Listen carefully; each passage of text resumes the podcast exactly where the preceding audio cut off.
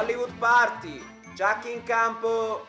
Prima, Hollywood Party è... stop, Sono sbagliato, scusate. Hollywood Party è la meglio trasmissione Stop. della no. Sesta, Hollywood Party la più radiofonica trasmissione. Stop. Hollywood Party era la più... stop, Hollywood Party la più bella trasmissione della televisione. stop, dodicesima, Hollywood Party la più longeva delle trasmissioni. Stop. Hollywood Party la più marconi della... stop, quattordicesima, Hollywood Party la più bella trasmissione della radio dai tempi di Meucci. stop, ventunesima, Hollywood Party...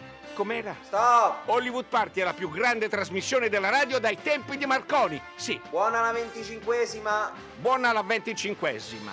I primi 25 anni di Hollywood Party, gli ultimi 25 anni di cinema italiano. I registi raccontano i propri film.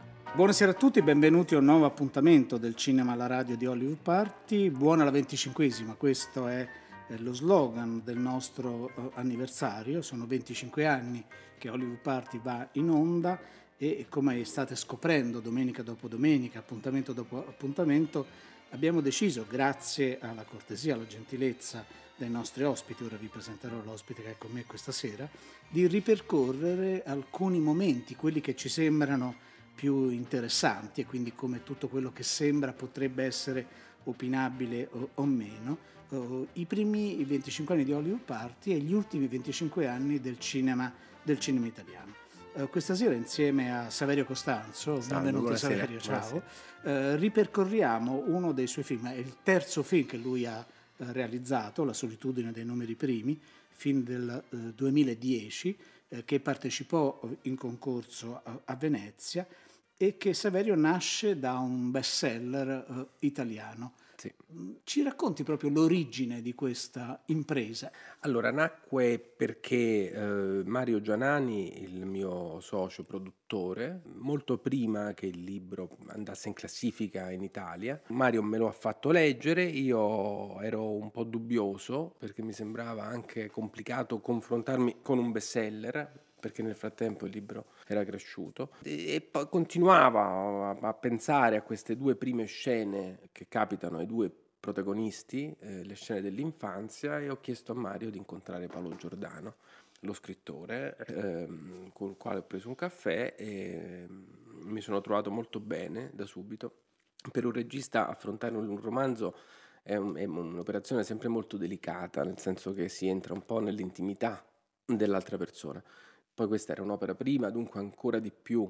E in quel caso l'ho voluto incontrare in altri, in altre trasposizioni ho preferito non incontrare. Tra l'altro in questo caso Paolo Giordano ha firmato la sceneggiatura. Che è una cosa che io tendo a chiedere sempre allo scrittore di collaborare, perché poi lui ha delle chiavi di accesso in realtà alla sua storia che sono molto importanti perché fa il mio mestiere. Allora ci sono storie, non so, appunto il bambino indaco di- da cui trassi Angry Arts, eh, ho incontrato Franzoso a Venezia quando il film fu presentato.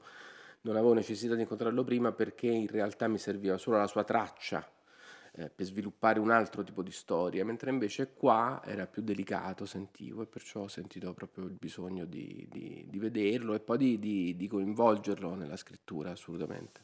Allora, cominciamo ad ascoltare il, eh, il film eh, che ovviamente commenteremo. Io ti chiederò di portare gli ascoltatori, anche me, eh, sul, sul set.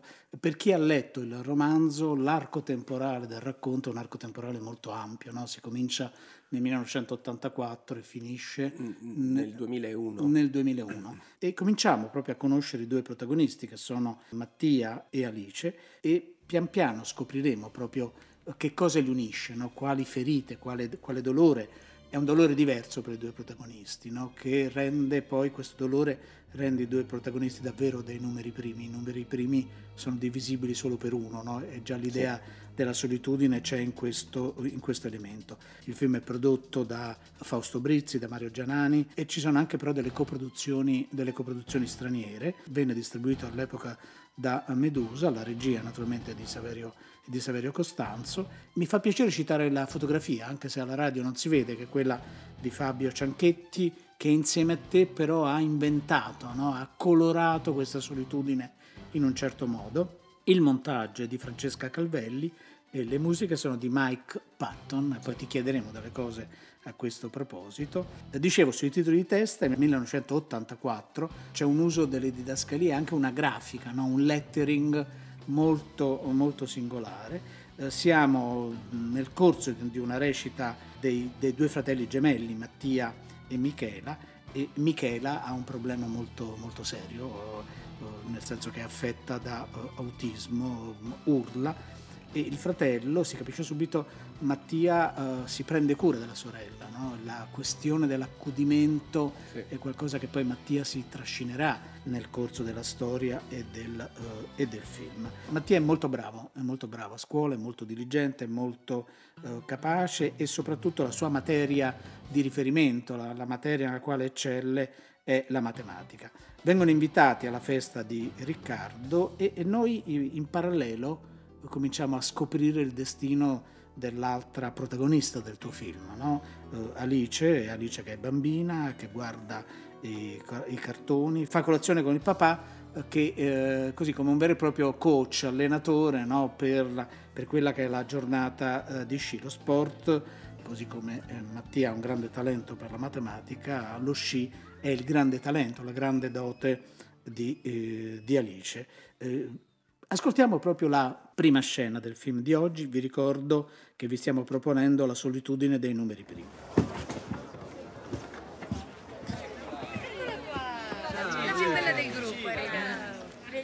Mamma mia Alice, ma come sei cresciuta? Sei cresciuta bellissima, sei proprio bella. Hai degli occhi splendidi. Eccola qua la mia campionessa, eh?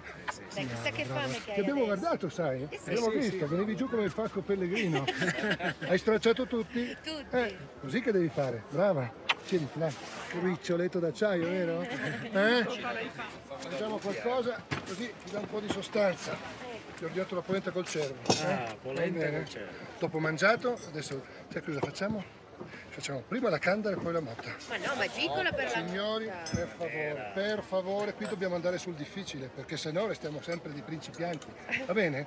E certo, qui bisogna essere primi fra gli ottimi o non essere niente. Eh, Saveri, abbiamo eh, conosciuto radiofonicamente, perché ha visto il film, li ha anche visti in azione, i due, eh, i due protagonisti da, da giovani.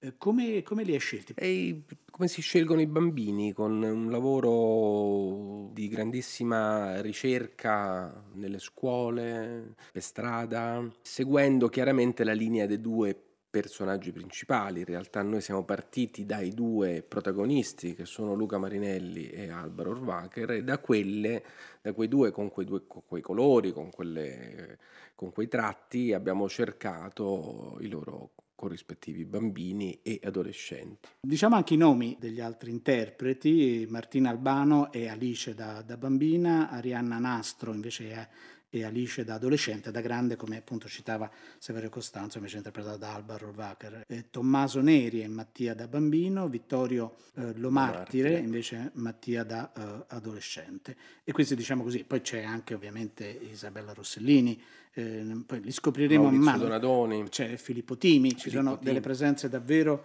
eh, davvero molto molto importanti. Riprendiamo l'ascolto del nostro film e c'è già un primo salto eh, temporale. no? Il film comincia nel 1984, qui siamo nel 1991, Alice è nel bagno eh, della scuola e, e intuiamo che l'anoressia potrebbe o è Sì, lei in realtà va a vomitare. Va a proprio. vomitare, sì. Entra eh, Viola con il suo eh, fidanzatino, litigano e Mattia è al primo giorno nella nuova scuola, la stessa di Alice e Viola. E quindi si capisce che questi due destini dovranno, eh, dovranno incontrarsi. Cominciamo proprio da questo, no? ma i salti temporali poi saranno costanti nel film. Perché questa scelta di lavorare sul tempo, un tempo che ha a che fare col destino dei personaggi, tu però hai esasperato, se vogliamo, in senso positivo dal mio punto di Sì. vista, questa- questo schema temporale. Nasce dal- la- dalla necessità di portare le due cause del dolore di questi ragazzi nei primi 100 minuti. praticamente. Il film dura 112 se non sbaglio, una cosa del genere. Nei primi 80-90 minuti noi cerchiamo di capire che cosa è successo a questi personaggi. Nel libro capiamo subito che cosa è successo, di conseguenza vediamo la vita eh, con le ferite di questo primo, di questi primi due incidenti. Io sentivo che quel dolore originario in realtà sarebbe stato più interessante spostare la domanda, non è il cosa è successo, ma è perché è successo. Dunque noi stiamo a vedere, aspettiamo di vedere quello che è capitato, ma abbiamo la libertà noi spettatori di gustare il loro dolore, diciamo così, e solo dopo eh, di capire il perché. Allora dicevamo, ascoltiamo proprio la scena che, eh, alla quale accennavamo prima, ve lo ricordo, siamo nel 1991.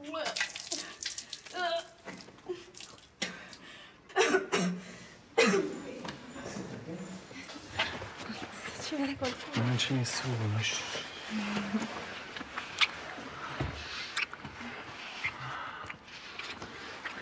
Ti piace, eh, Viola? No, lo vuoi piano, eh? Giacomo, cazzo, smetti! Che cazzo c'hai, eh? Ti ho detto che mi fai male. Vaffanculo, stronza. No, dai, aspetta, Giacomo.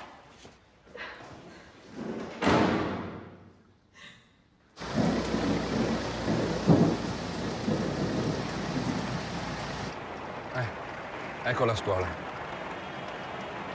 E speriamo di aver fatto bene, eh? Fare cosa? Eh, cambiare scuola, no? Su, dai, vai. Ciao papà. Ciao. Mi raccomando, eh? E corri che piove tanto. O porta a casa l'ombrello, Mattia.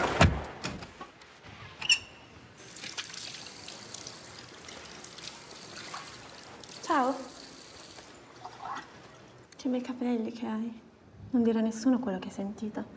Vero Alice?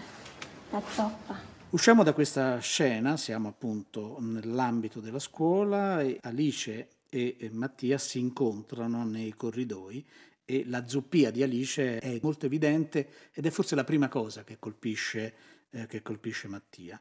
Eh, lui conosce il nuovo compagno di, di banco che si chiama Dennis, che lo accoglie molto bene, no? è il primo giorno Sì. Nella, nuova, nella nuova scuola. C'è un altro salto temporale perché passiamo al 2001 e conosciamo i genitori in questa scena, i genitori di Mattia. Mattia, tu hai solo 24 anni. Te la Solo senti? 24 anni? Solo? Ma scusa, 24 anni è un, uomo. Ma cosa ci sta a fare Mattia qui in Italia? Lo sanno tutti che non c'è posto per gente come lui. In Germania c'è la tradizione della ricerca, c'è la cultura. Ma tu non lo sai il tedesco. E Come lo fai? impara. E impara, le lingue si imparano da giovani. eh? Noi lo stiamo condizionando troppo. Lascialo parlare. Pietro, è responsabilità dei genitori di dire ai figli cosa devono fare da grandi. È giusto che Mattia vada in Germania. Si farà una bella carriera, sarà felice. Ci sarà sempre il tempo di tornare in Italia. Ecco, potrebbe fare un periodo di prova. Mattia, tu potresti prova? chiedere, sì, di stare lì qualche mese e poi così decidi se ti piace. Ma cosa periodo di prova? Ma Ma questo è un mondo competitivo, arriva un altro li porta via al lavoro, vanno a dire che è difficile. E quindi tu cosa hai deciso? Deve andare in Germania. Allora, siamo arrivati al, eh, al 2001, quindi il- così l'arco del racconto eh, e poi il film si chiuderà, eh, si chiuderà, insomma, il racconto poi Nell'oggi, diciamo. ne- nell'oggi, nel- nella contemporaneità. Nell'oggi eh, sono molto bravi nel, nel film, sia Alba Rovacher che Luca Marinelli. Eh, quando Alba eh, Rovacher era stata scelta per fare questo ruolo, aveva detto che la prima indicazione che tu avevi dato è bisogna partire dal, eh, dal corpo. È importante perché il film parla di corpo, eh, Alice non accetta la sua zoppia, questo le provoca un, un problema appunto che che quella bulimia, l'anoressia, diciamo così, perciò rifiuta il suo corpo. Mattia per il senso di colpa di avere abbandonato, che non è stato ancora detto, ma insomma la sorellina eh, per, per potersi permettere una festa una volta ogni tanto eh, si taglia, si taglia da solo. Eh, dunque il corpo è un, un po' il centro, il cuore. Eh, e secondo me anche in questo tempo il corpo, eh, soprattutto per i ragazzi, forse oggi di meno, non so, ma eh, è come se un po' fosse l'unico tempio rimasto, anche l'unico ideale purtroppo. Per tanti. E dunque, essendo questo un film scritto da un ragazzo, all'epoca Paolo aveva 22-23 anni, secondo me era un film molto dentro le problematiche, i sentimenti di questo tipo di generazione. E poi avevamo a che fare con passaggi temporali grossi e se c'è una cosa che cambia negli anni è il corpo. E io non volevo però fare una narrazione, diciamo, non volevo usare le maschere e ho chiesto a loro per quando si arriva all'oggi quel, quel salto temporale doveva essere definitivo in un certo senso, doveva in un fotogramma capirsi tutto quello che era successo a Alice e Mattia nel corso di questi sette anni che non si sono visti. Eh, infatti sono proprio l'ultima parte due corpi che si muovono in uno spazio quasi senza parola e loro sono stati bravissimi perché Alba è dimagrita eh, che faceva davvero impressione e Luca è ingrassato anche lui eh, ed era irriconoscibile quando poi gli abbiamo tagliato la barba e lui è dimagrito era un altro personaggio rispetto a Senti, una cosa che mi ha colpito invece appunto mentre eh, ad Alba Ruvaca hai dato questa indicazione e ci hai spiegato per quale motivo, eh, la cosa che mi ha colpito, eh, almeno così dice Marinelli, gli hai suggerito di leggere Kafka, di leggere Dostoevsky e di guardare i film di Tati. Tati era per eh, l'ingenuità, eh, la delicatezza, la tenerezza, la purezza, eh, la goffaggine del personaggio di Mattia. Eh, è un personaggio Mattia molto cupo, depresso naturalmente, eppure Luca è una delle persone più simpatiche che io abbia mai conosciuto, è un attore comico vero, e mi dispiaceva perdere questo aspetto di Luca. Io mi sono innamorato di lui come la prima volta che l'ho visto è stata proprio una folgorazione e, e Mattia ha questi estremi, passa dai demoni a, eh, a, a Tati. E allora ho detto proviamo a seguire questo tipo di linea. La parte goffa, diciamo, comica, eh, chiaramente il film la sostiene forse più da un punto di vista formale che eh, reale, ha dei colori folli, ha un, un approccio molto, secondo me, almeno ironico, anche se è un film drammatico. Però poi quello, lo spazio di Tati è, diciamo, è riuscito meno ad entrare nel film. Lo spazio kafkiano e dostoevskiano invece ha preso più il sopravvento. Allora, riprendiamo l'ascolto della solitudine dei numeri primi, rimaniamo sempre nel 2001 e troviamo Alice che fa la uh, fotografa eh, riceve la partecipazione al matrimonio di Viola, ve la ricordate, no? la sua compagna di scuola, e chiede al suo socio di andare lei a realizzare il servizio eh, fotografico. Come cazzo sono finito? Qui c'è ancora in giro tutta questa roba. Cosa c'è? Il matrimonio dei Bai? Posso... posso Andarci andarci? da sola? Sì. E se poi sbagli tutte, che succede? No, sto... Io non voglio andarci, però è una cosa importante. Allora fa? io. Non possiamo cazzare solo come abbiamo cazzato questo qui della contessa, perché le foto non ci sono, sono Non è- tutte quante nere, No, non è è- convertibile fatte come negativo. Le Cosa fa- facciamo? Le faccio bene. Ci provi? Ce la fai? Beh, ma ci tu, mi sono rotto il cazzo, non ho nessuna voglia. eh? Sì? Ciao bella. no. Vai, brava. Eh, la macchina? La macchina, l'automobile sono cazzi tuoi. No, dai, prestamela. Ma come te la presterà un taxi? È lontanissimo, come faccio? Un taxi, un taxi.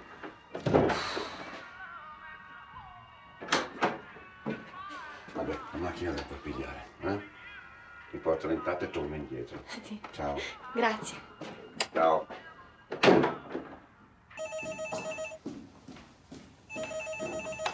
Pronto? Eh, eh, buongiorno, sono Alice. Alice, ciao, come stai? Bene, bene, grazie. Lei? Eh, sto bene, sei sicura che stai bene? Tutto bene? Sì, sì, sì, tutto bene. Cercavo Mattia. Sì, aspetta, te lo passo, aspetta. Mattia? Mattia? C'è Alice al telefono per te. Mattia? Al telefono. Pronto? Sono io. Ciao. Ciao. Stavi studiando? Sì. Ti verranno gli occhi storti e la gobba. Perché parli piano? Non parlo piano. Sì. No, Dove sei? al lavoro. Ho un'idea per te. Che idea? Questa sera ti porto a un matrimonio. Non posso. No, sì, puoi? No. Sì. No. Sì. No. Hai un vestito? Mm. Indovina di chi è il matrimonio. È il tuo. No, ma quello lo sapresti. Perché saresti lo sposo. Scherzo, scherzo, tranquillo. È il matrimonio di Di? Viola. Vai. Vieni e mi aiuti. Facciamo le foto. Allora ti passo a prendere alle 5. Mettiti in zingheri. Ti devo dire una cosa. Bella o brutta? Eh?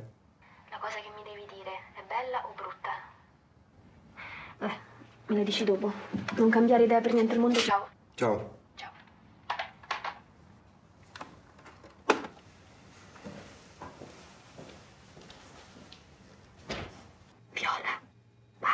Il film, come dicevamo, oh, è un costante mm, andata e ritorno nel, nel corso del tempo, letteralmente.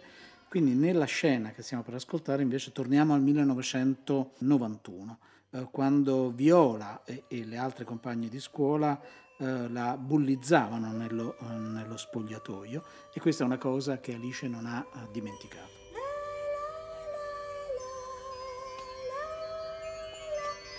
Ciao Zoppa, dove vai? Sei rimasta tutta sola. Cosa fai? Ti nascondi? Non ti sei lavata. Cos'è? Vuoi rimanere sporca e puzzolente tutto il tempo? Non ti cambi? Spogliati. Io? Oh, ti ho detto di spogliarti. Ora. Alle No. voi. Tre ore. Oh. Che bello Ti puzza. Deodoranti no, eh, mi raccomando. Dai, togli i pantaloni. Vogliamo Dai. vedere cosa c'è sotto. Muoviti. E questa? Brava. Cos'è? Chissà che male quella cicatrice. La buona pomella.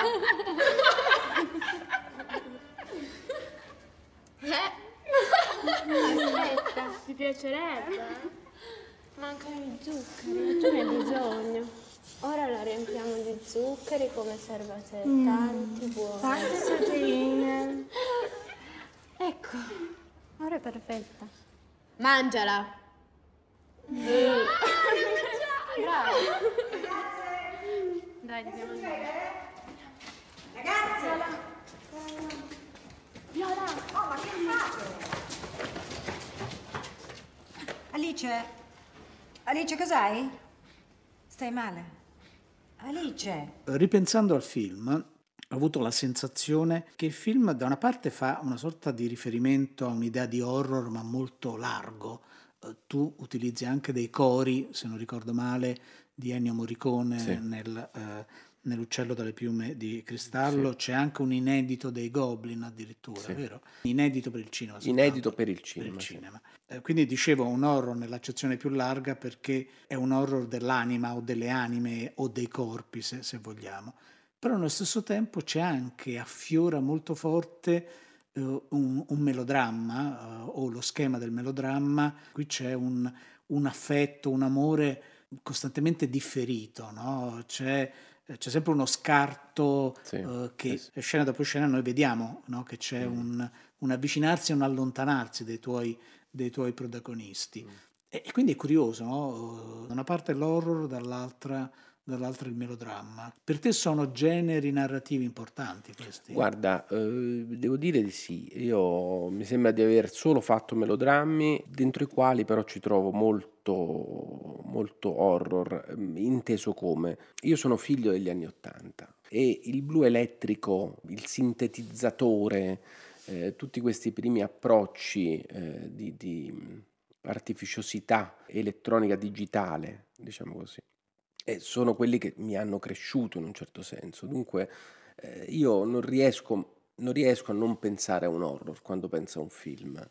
Come non riesco a pensare a un film senza il melodramma. Questa è una cosa credo più personale, mentre invece l'horror è proprio una questione di, di immaginario. La solitudine numeri primi si vuole proprio eh, ispirare a quegli horror meravigliosi di Carpenter, di Dario Argento, di Claudio Caligari, di Amore Tossico, che in un certo senso sono stati i, i primi film che un ragazzino come me, di fronte alla televisione, vedeva e che ingaggiavano per la prima volta perché la paura è quella che si ha di più quando si è ragazzini, non si conosce l'amore non si conosce l'attrazione, non si, conosce, non si conoscono una serie di problematiche che poi arrivano da adulti, ma la paura invece quella sì. E io devo essere rimasto, come sempre, no? succede sempre ai registi, di rimanere a quel momento in cui per la prima volta hai scoperto che questo mezzo, questa forma, questo linguaggio riusciva a, a, penetrarti in maniera, in maniera molto profonda.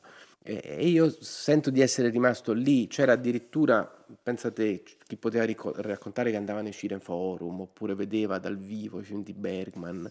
Io ricordo che, che, che Italia 1, ahimè, faceva una serie di, di film che si chiama Martedì 21 e 30, tutto attaccato dove riproponevano tutti questi film. E, e io tutte le volte che, che, penso a un film ritorno a quel ragazzino su un divanetto verde che veniva ipnotizzato da qualche cosa che, che sentiva come se esistesse veramente, come se ci fosse la paura, era tale eh, che, che, quel film diventava vero, come poteva essere forse un western per un ragazzino degli anni 50. E io dunque in, tutti i miei lavori sento di cercare sempre quel tipo di sensazione fisica che un film ti trasmette. E quindi questo, come dicevi eh, correttamente, sei davvero un, fi- un, figlio degli anni Ottanta, no? proprio sì. a un certo punto le reti televisive sono diventate un grande cineforum di massa, ora purtroppo hanno perduto, hanno perduto bravissimo, le reti, tutte le reti hanno perduto questa, ma tanta gente si è formata, lasciamo perdere fuori orario naturalmente, che ci ha formati tutti, ma anche i bellissimi di Rete 4. Riprendiamo allora il, così, il percorso del, uh, del, film. Dennis, che aveva così ben accolto Mattia, si rende conto proprio di quei tagli autolesionisti no? che venivano sì. citati prima da Saverio Costanzo. Ma Mattia non dà spiegazioni del perché, del perché si fa questi eh, tagli. Torniamo nel 1984, quindi laddove aveva preso le mosse il racconto, e vediamo il padre eh, di Alice che ha a che fare con dei, degli affari, no? non del tutto trasparenti forse o limpidi, mentre il piccolo Mattia cerca di affrancarsi dalle cure della sorella eh, malata, sì. giocando di notte. All'allegro chirurgo, che è un'altra citazione de, di un'epoca. L'allegro chirurgo era un'altra di quelle... Uno dei giochi. Uno proprio. dei giochi della nostra infanzia, sì. All'interno di questo che non state ascoltando passiamo dall'84, torniamo di nuovo nel 1991 e, e Viola vuole riconciliarsi, vuole fare pace con Alice no? dopo gli episodi di eh, bullismo scolastico e non solo, eh, per la quale prova interesse, una, un'attrazione, un'attrazione come in quell'età può, può capitare, sì. no? in cui poi la definizione della propria sessualità, della propria identità non è del tutto oh, chiara. Sì. Uh, lei incontra al supermercato mentre Dennis cerca di entrare in confidenza con Mattia. Ciao, che ci fai qui? Eh, tranquilla, guarda che sono da sola. Hai tagliato anche tu? A me oggi volevano interrogarmi. Senti, mi dispiace per l'altro giorno, ok? Stavamo scherzando, era solo un gioco. Un gioco un po' stupido, però. Lo so. Dai, non te la prendere. Vieni a vedere un negozio con me. Un negozio? Sì, qui vicino. Perché? Perché è divertente. E poi ho un disperato bisogno di pantacolla. Allora, ci vieni?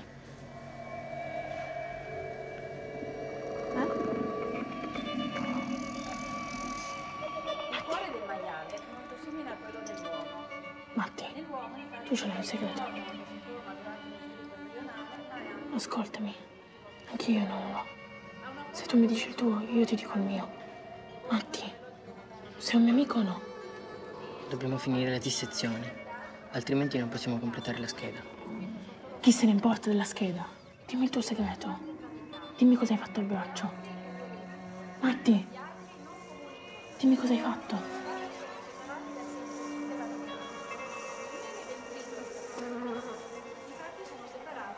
Matti. Vuoi davvero sapere cosa ho fatto alle braccia? Sì. Guarda.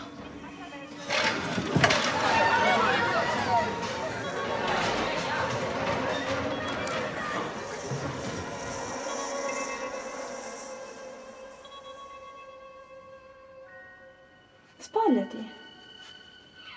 Dai, sbrigati. Mica ti vergogni di me, spero mi hai baciato un ragazzo? Mm? Non me lo ricordo. Non sei mai stata con nessuno. e tu? certo.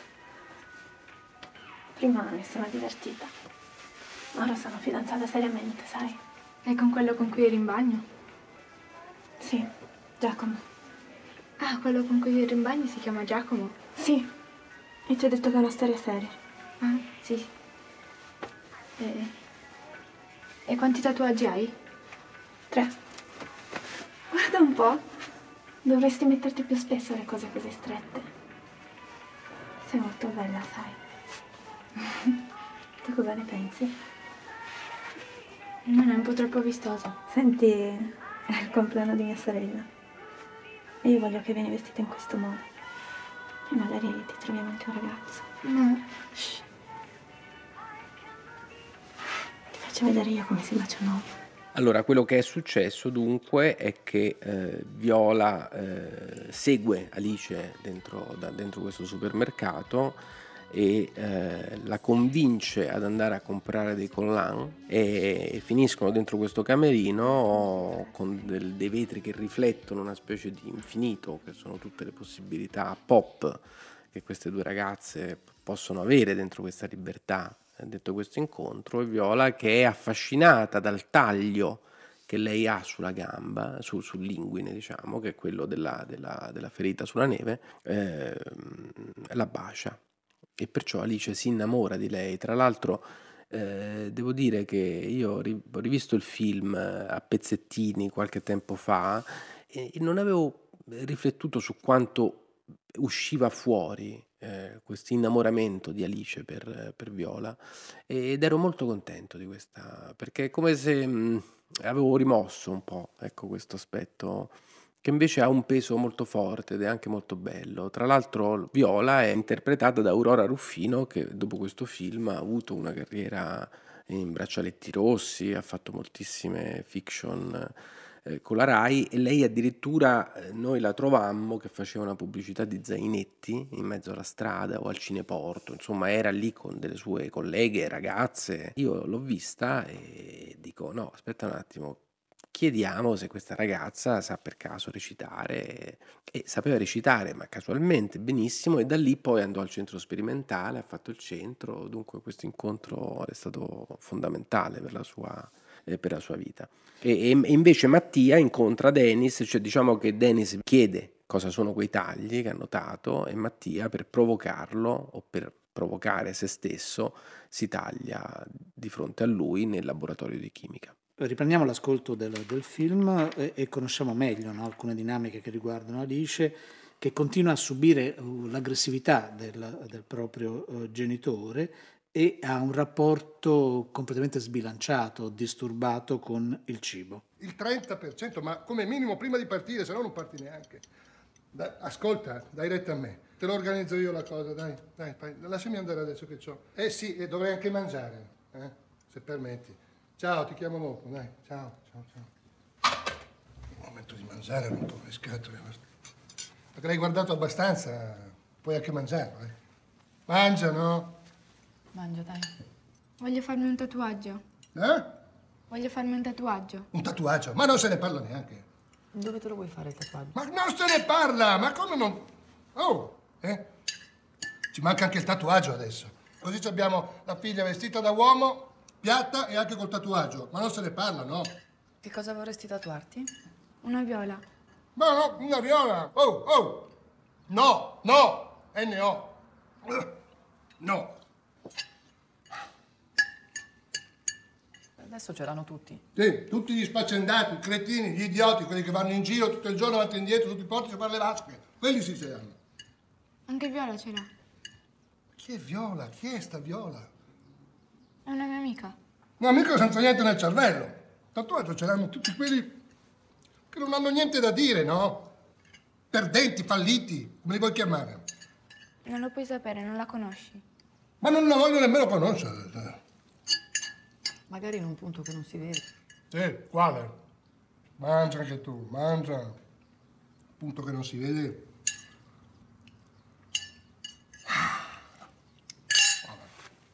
Vabbè. Ah. Buona astinenza. Alice e Viola sono diventate amiche e in preparazione di una festa alla quale parteciperanno, Viola cerca di trovare un, un ragazzo ad Alice che è molto interessata, molto incuriosita da, eh, da Mattia. Lui. Eh, Lui chi, scusa? Quello laggiù. Torniamo indietro. Ma dove? Non andiamo in classe? Sì. Ma quello con la fasciatura o il ciccione? Quello con la fasciatura. Sei matta. Lo sai che cosa ha fatto quello? Si è piantato un coltello nella mano apposta qui a scuola. Non lo sapevi? A me piace un po'. Forse. Ma come ti piace? Uno così ti fa pezzi e ti butti in un cassonetto. Sei proprio sicura, eh? Vabbè, andiamo. Dai, torniamo indietro. Perché? Ciao. Io sono Viola e Alice. Siamo della seconda B. Beh, non vi presentate. Oh, Io sono Mattia. benissimo. Eh, volevamo invitarvi ad una festa sabato a casa mia. Venite? Cosa hai fatto la gamba? Allora venite o no? Io non posso.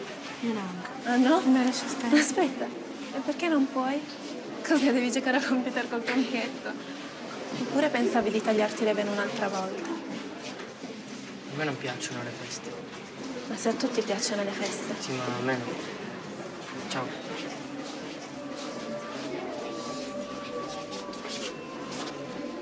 Ale, lascia stare, ne troviamo alla festa, ok?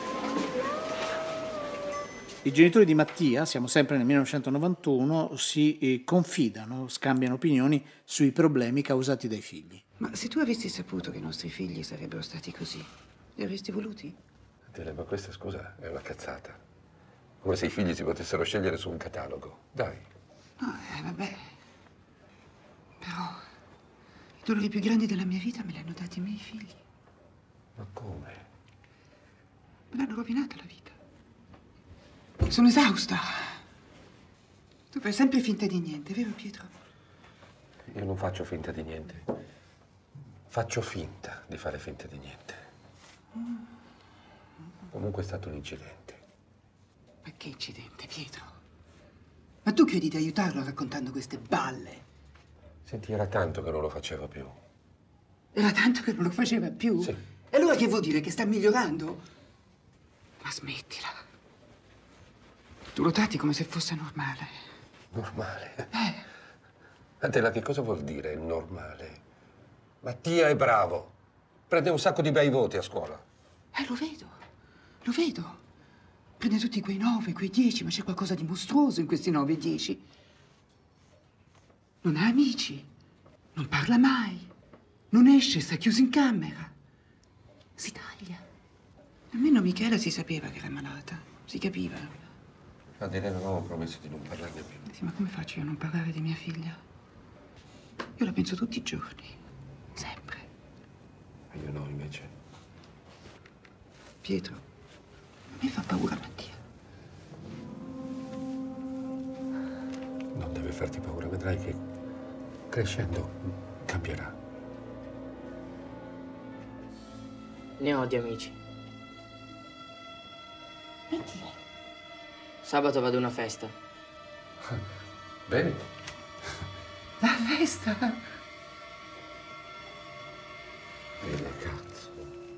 È interessante questa scena perché il dialogo, quasi monologo direi, che ha Adele, che è la mamma di Mattia ed è Isabella Rossellini, è stato scritto da Isabella Rossellini.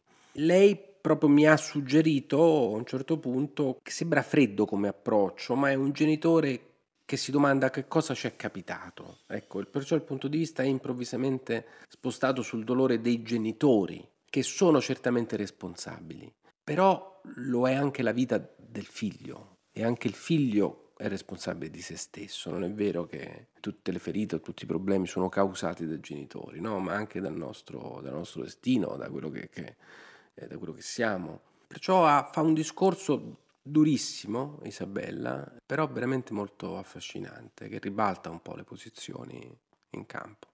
Prima ci tenevo a citare il direttore della fotografia perché eh, c'è un lavoro sulla luce, sui colori molto forte in questo film. Sì. Noi abbiamo cercato di, di, appunto, pensando al blu elettrico, pensa alla prima reference che ho dato a Fabio Cianchetti, sono state delle fotografie di Los Angeles 1984, i Giochi Olimpici che avevano tut, tut, tutta una, una, caratteristica cromatica, diciamo così, proprio dell'epoca, eh, il sole di Los Angeles, questo, questa luce in macchina perenne negli scatti degli atleti, che poi era secondo me anche la luce della memoria, in un certo senso, che più appannata, offuscata, non eh, chiarissima. E nello stesso tempo dei colori, appunto, d- d- questa morbidezza del sole che, che andava in contrappunto a una immagine pop, che è proprio quella di quegli anni lì. In più noi abbiamo fatto un lavoro anche su un bestseller, cioè io non ho mai dimenticato che questo libro era eh, un libro che aveva avuto 2 milioni di lettori solo in Italia, che è una cifra enorme per un romanzo. E allora questo aspetto pop è quello di cui un po' il film si vuole prendere gioco. Il lettore dei numeri primi non ha sempre capito le mie scelte, diciamo così. E io lo capisco anche perché in quell'epoca io volevo un po' provocare la sua pazienza. Perché ti devo dare quello che tu già conosci? Io cerco di spaesarti, se, se, entri in un cinema io devo riuscire a spaesarti. Ed è un braccio di ferro che in realtà non porta mai da qualche parte, di, di, perché in realtà più aderisci al punto di vista del lettore più hai un approccio puro con l'opera che sta raccontando, mentre invece questa luce così accesa, così insistita, era un modo, ripeto, di seguire tutto quel tipo di cinema, da Dario Argento, da Carpenter, eh, ci sono proprio citazioni, e perciò della mia memoria originaria col cinema, però anche col buonsenso dello spettatore, un po' andare contro anche il buonsenso del, del lettore spettatore. Ecco. Anche perché Saverio Costanzo la cosa che può capitare quando si lavora con un bestseller di fare l'illustrazione del libro. Esatto. E il cinema è un po' un'altra cosa. Il cinema è un po' un'altra cosa, secondo me. Come dire, non darti le coordinate esatte.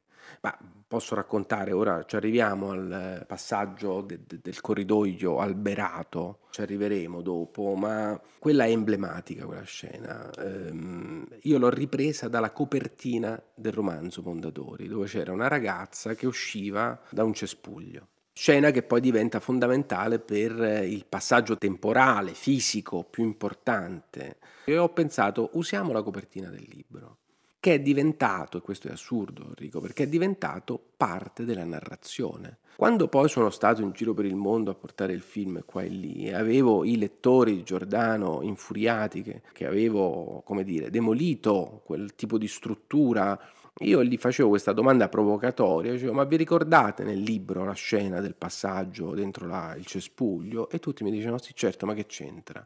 C'entra che non c'era. E che in, real, capito? E che in realtà quella luce è anche quella scelta, è un po' un prendersi gioco di quello che significa un consumo di massa letterario, ma che non, non toglie niente alla qualità del libro che è fantastico. Parlo proprio di, di, di, un sistema che lo spettatore, lettore aveva col cinema, di andare sempre a vedere ciò che lo conforta di più, quando invece il cinema dovrebbe avere un'identità diversa, dovrebbe spaesare, tu dovresti entrare in una sala cinematografica senza sapere la sinossi, senza sapere di che parla quel film, addirittura neanche chi è il regista per vederlo davvero con occhi puri, eh, mentre invece noi siamo, come dire, riempiti di informazioni e ci sta che quando andiamo a vedere un film abbiamo quasi visto tutto, tra trailer, informazioni, spoilerate dagli amici. Allora io volevo cercare con questa provocazione di dare al lettore la possibilità di riscoprire un'altra storia dalla, sua, dalla, sua, dalla storia che aveva amato. Ecco. No, ma infatti si potrebbe eh, così chiudere questa cosa interessante che dici dicendo lo spettatore che sapeva troppo, no? Lo giocando, che toglie, toglie, molto piacere del testo. Allora, riprendiamo l'ascolto della solitudine dei numeri primi. Eh, Mattia ha ascoltato tutto quello che nella scena che vi abbiamo proposto i genitori eh, si dicevano, eh, accetta di andare eh, alla festa per dimostrare ai genitori di avere degli amici e quindi non essere un numero primo. Eh, siamo nel 2001, eh, Alice in anticipo arriva a casa di Mattia per, per prenderlo e portarlo al matrimonio di Viola. Sei in anticipo? Lo so. Di un'ora? Sì, lo so. Ti prego, posso entrare? No. Devo fare Sì, lo so. Sì, ma devo fare la pipì. Il viaggio sarà lungo. Non c'è il bagno. Non c'è il bagno. Posso entrare?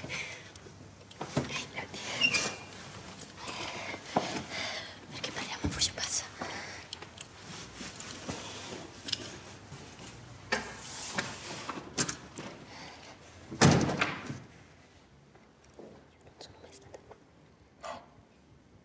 Perché? Il bagno è in fondo al corridoio.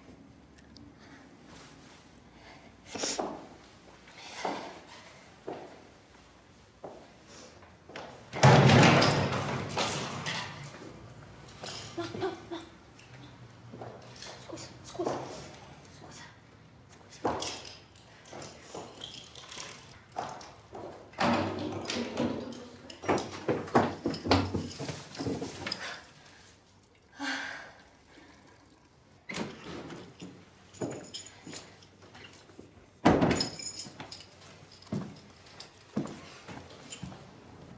Alice, come stai, Alice?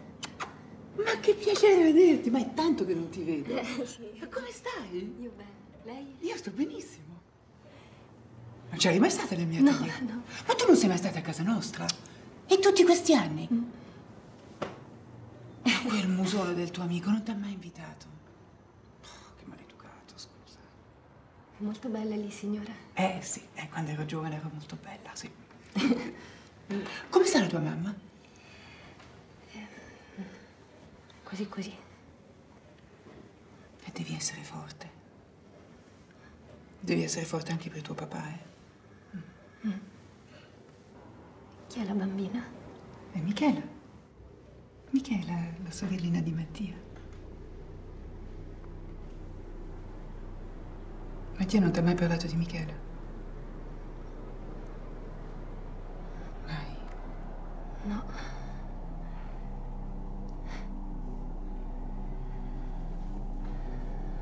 Mattia va in Germania. Non ti ho detto neanche questo. Sì, sì, sì, me l'ha detto, sì. No, non te l'ha detto. Sì, sì, me l'ha detto, eccolo. Andiamo.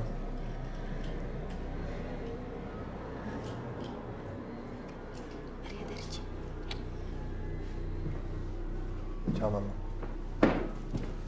La cosa divertente, divertente insomma, di, di questa, di questa scena è questa battuta, per esempio, non c'è il bagno perché Alice deve fare le pipì, eh, bussa a casa di Mattia che si capisce non ha fatto mai entrare nessuno dentro casa.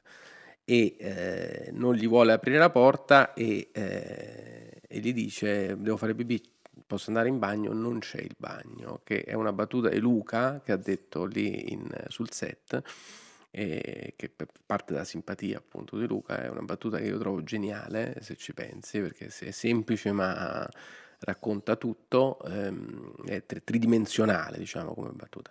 E quando Alba cade, perché qua Alba cadrà, eh, a lei piace molto cadere, è una specie di, di circense, è un'attrice che, che non, non ha paura di farsi del male in scena. E quando è caduta non ce l'aveva detto che sarebbe caduta, era una sua idea e siamo tutti rimasti preoccupati. Insomma, è una scena che, che- dove si sono gli attori presi molte libertà, grazie al cielo. Ecco.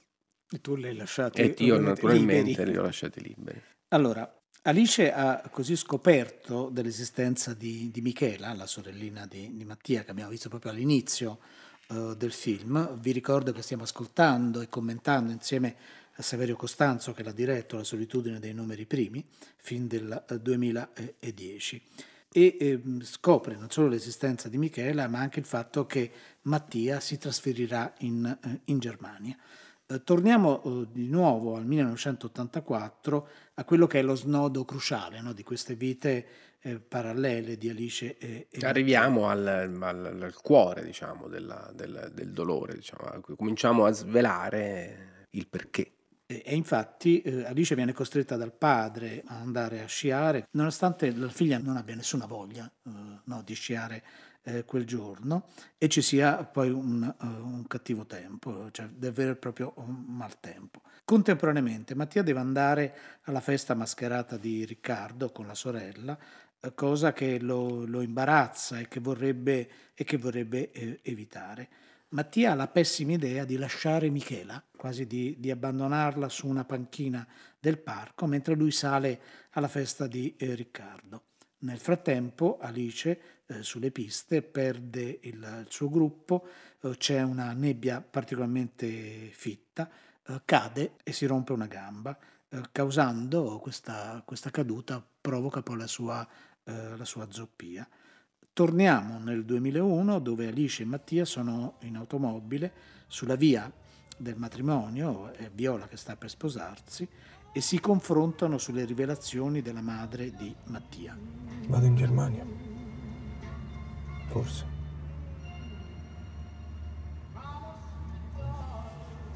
Ma no, avrà un freddo cane lassù. No? Non lo so. Secondo me sì. Sì? Mm?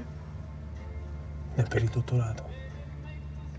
Mi hanno offerto di lavorare là per un periodo hanno delle strutture adeguate, centri di ricerca migliori.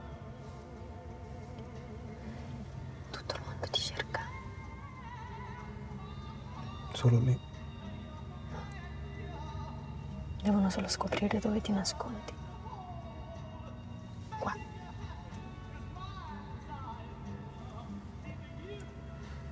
In una macchina.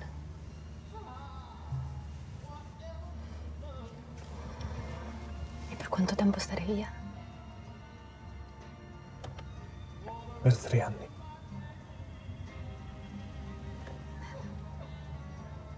Tre anni è per sempre. No, soltanto tre anni. Non dire soltanto, perché non lo sai che significa. Quindi come faccio qui senza di te? Non ridere. Sono serissima. Mi annoierò a morte. Anche se ti vedo a te, io chiudo gli occhi per non ti vedere. Quando ti guardo, la... io chiudo gli occhi per non ti guardo. Come farò io senza di te? Torniamo indietro al 1991 alla festa eh, Alice, spinta da Viola, cerca di, eh, di, trovare un momento di intimità con eh, Mattia per eh, baciarlo. Ti siedi qua? Come va la mano? Bene, c'è un cerotto. C'è una cicatrice. Anch'io ne ho una, sai? Guarda.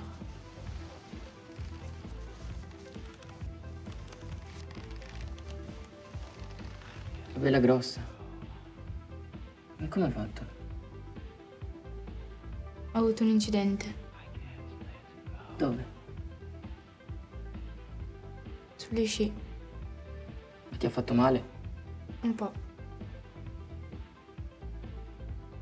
Dicono che sei un genio.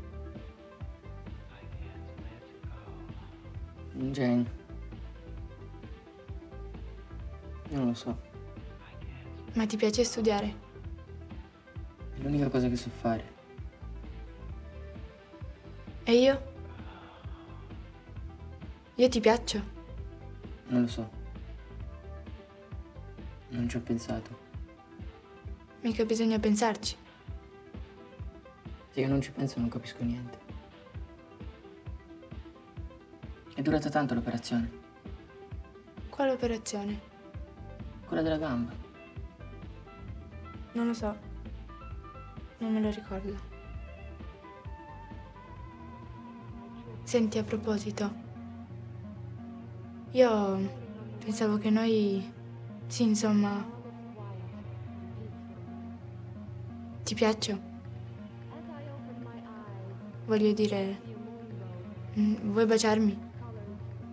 C'erano tanti medici in sala operatoria.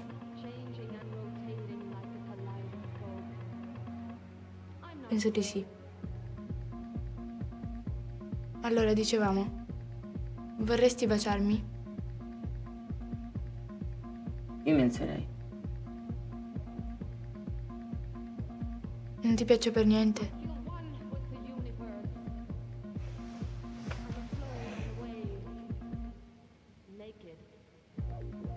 Ti risali solo un attimo. Eccomi qua.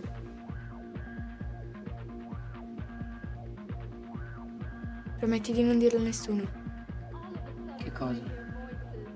che non ci siamo baciati.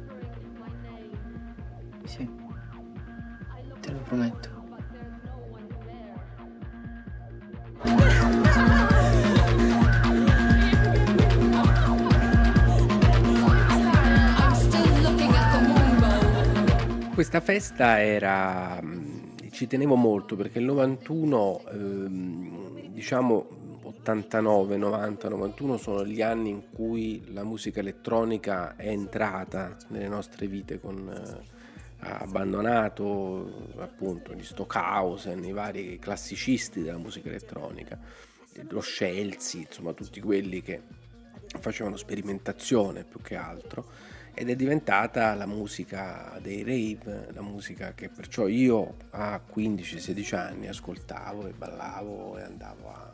ed era una musica, non voglio fare un discorso nostalgico come i vecchiacci, che, che- però estremamente superiore secondo me alla musica techno di oggi.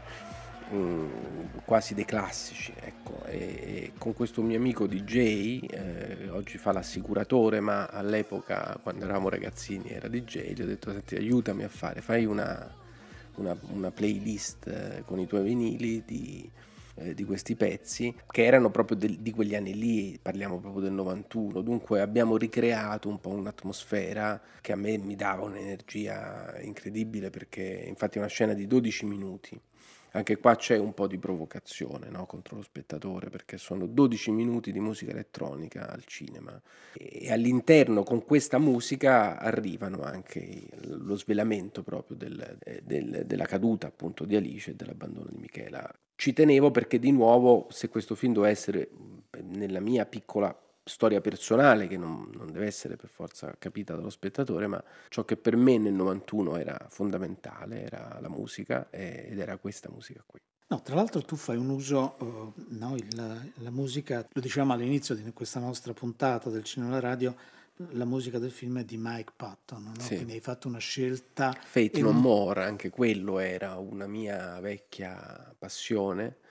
Eh, lui poi aveva fatto con Mondocane delle sperimentazioni sulla musica di Morricone, aveva fatto questo disco, questo Lost Tracks, eh, su tutte delle tracce di Morricone eh, perse, un disco molto sperimentale che mi era piaciuto molto. Lui aveva a che fare con l'Italia perché era fidanzato con una ragazza bolognese che un mio amico conosceva e allora ho detto ma perché non provi un attimo a chiedere però poi purtroppo non è andata benissimo con Patton, nel senso che mm, lui ha fatto una colonna sonora di cui poco è entrato nella solitudine dei numeri primi, troppo educata per la mia visione dell'epoca. E sono stato costretto, cosa sgradevole anche, con un altro mio amico musicista a provare a ripensare dei pezzi da, da Carpenter, che era proprio una mia necessità. E perciò il, il- il pezzo più importante, diciamo, di tensione, quello che in realtà non è stato un pezzo di Patton. Ci sono pezzi di Patton sparsi qua e là, ma non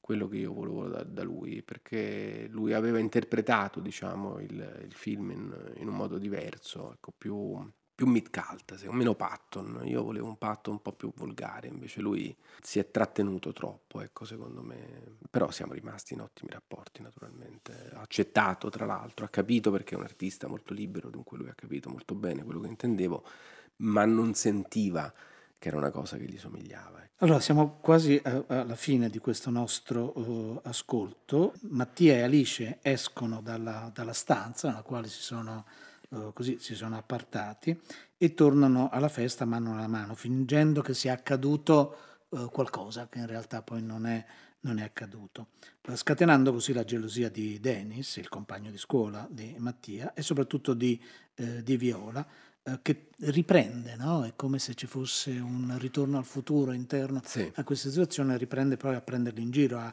a bullizzare. Credo per gelosia anche Viola lo faccia, no? Nel senso ce la manda, poi lei sostiene di mettere in scena questa, questa eh, mascherata che si sono dati un bacio e lei si ingelosisce di conseguenza. Dunque, Che è anche legittimo, tra l'altro. che è Però- anche legittimo, sì, siamo nel mondo degli adolescenti No. dove la ragione, diciamo, pe- mangiata dall'ormone, si dice. Alice si vorrebbe togliere il tatuaggio della viola, proprio perché l'aveva, l'aveva fatto, e lo chiede a Mattia, che però non, non se la sente. I due si abbracciano e di nuovo ci troviamo nel, 2000, oh, nel 2001. Oh, Alice e Mattia arrivano al matrimonio di Viola. Eh, Alice eh, lo fa consapevolmente, esegue male il, i- il lavoro. Viola pronuncia il discorso di matrimonio citando i numeri primi. Eh, Alice eh, conosce Fabio, oh, affascinante eh, e interessato alla ragazza, è un medico, e Mattia invece trova finalmente il coraggio di raccontare ad Alice la storia di Michela, la storia della sua, della sua sorellina, del suo abbandono sulla panchina, vi ricordate, no? mentre, mentre lui andava alla festa, e della scomparsa della sorella, qualcosa che lo ha segnato, lo ha segnato per sempre.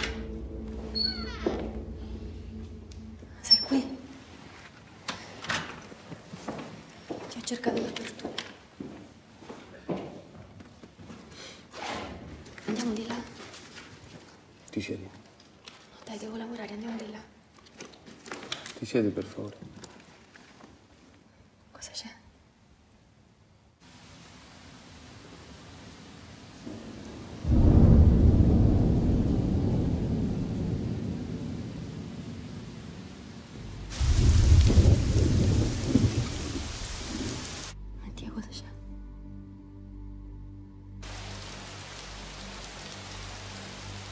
Mi dici cos'hai? Avevo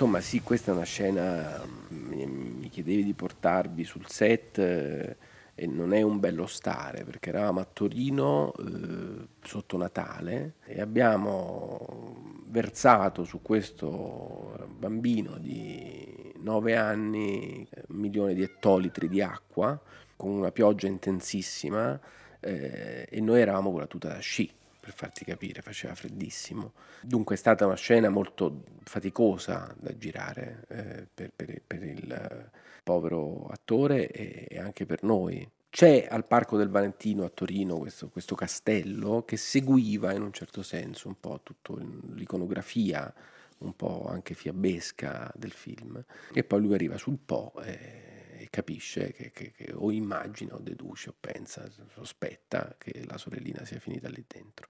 C'è un ulteriore salto temporale in avanti, sono passati sette anni, Mattia ha fatto carriera, ma il suo umore, il suo stato d'animo, la sua emotività sono rimaste eh, quelle che aveva in Italia, la solitudine e la tristezza.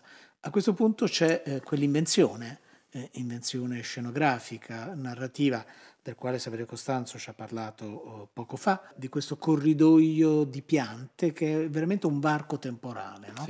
che collega due stagioni della vita, due eh, momenti profondi e Saverio appunto ci ha raccontato che l'idea nasce dalla copertina della, del Sì, libro. dall'incontro con questa casa doppia, come, come se fosse uno specchio ma diversissimo una dall'altra, come spesso capita al cinema, di, di eh, modificare la, la, sceneggiatura rispetto alla location che si trova, che poi porta delle nuove idee molto più, più certe volte eh, rischiose e affascinanti di quelle che potevamo immaginare eh, alla scrivania. Ecco. Alice eh, va in un supermercato, è davvero è sempre più magra ed è decisamente sconvolta. Qui ha la visione di, di Michela, la, la, sorellina di Mattia, eh, ha questa visione, Michela ormai è, è adulta e, e sviene.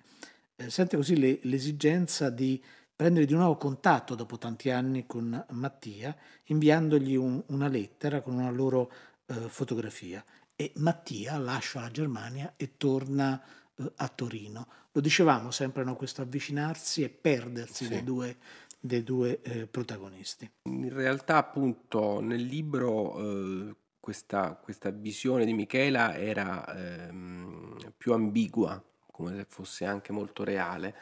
Eh, il film ehm, è meno generoso secondo me in questo senso, eh, mette di fronte lo spettatore ad una visione, eh, perciò ad un mondo che appartiene più probabilmente alla necessità di Alice di vedere Michela o di vedere Michela in quella ragazza che incontra, eh, piuttosto che un vero e proprio incontro. Perciò c'è un, un, cambiamento, ci sono diversi cambiamenti, soprattutto sul finale. Ora ci avviciniamo a quello che poi è secondo me una vera modifica molto forte rispetto al, al romanzo. Eh, beh, mi piace anche dire che tutta questa parte dove siamo dentro adesso, eh, noi quando montavamo chiamavamo rotor eh, tut, tutto il film, diciamo, la, la, la parte del, dei tre piani temporali che si intersecano uno con l'altro, un po' come eh, un Luna Park, eh, dove forse mi sono spiegato male all'inizio. Eh, noi ehm, tiriamo avanti, diciamo così, le prime due sequenze perché non ci interessa eh, tanto il come è successo, eh, ci interessa il perché. E allora lo spettatore, nel non vedere l'accadimento immediatamente, punta l'attenzione eh, su, sul disagio per arrivare poi dopo al perché. E secondo me lo spettatore ci arriva in maniera più pura, forse ci arrivava in maniera più piena se avesse saputo subito, però quelli, quelli che sono voluti entrare veramente, a mio parere, hanno potuto fare un, un percorso più, più complicato certamente, ma più personale. Ora ascoltiamo dalla solitudine dei numeri primi, che è il film che vi abbiamo proposto oggi, l'arrivo di Mattia, che torna dalla Germania a casa di, eh, di Alice. Sei sposata? No, non più. Tu?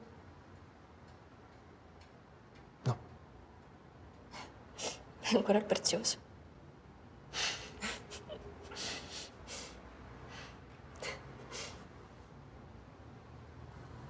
Sei molto magra. No, normale. Sì. Sì. Tu... Invece tu...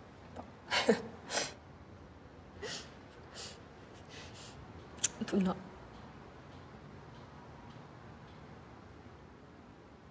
Sei molto bella.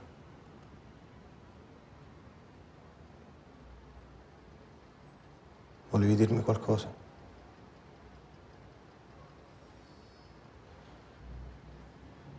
Hai mangiato? No.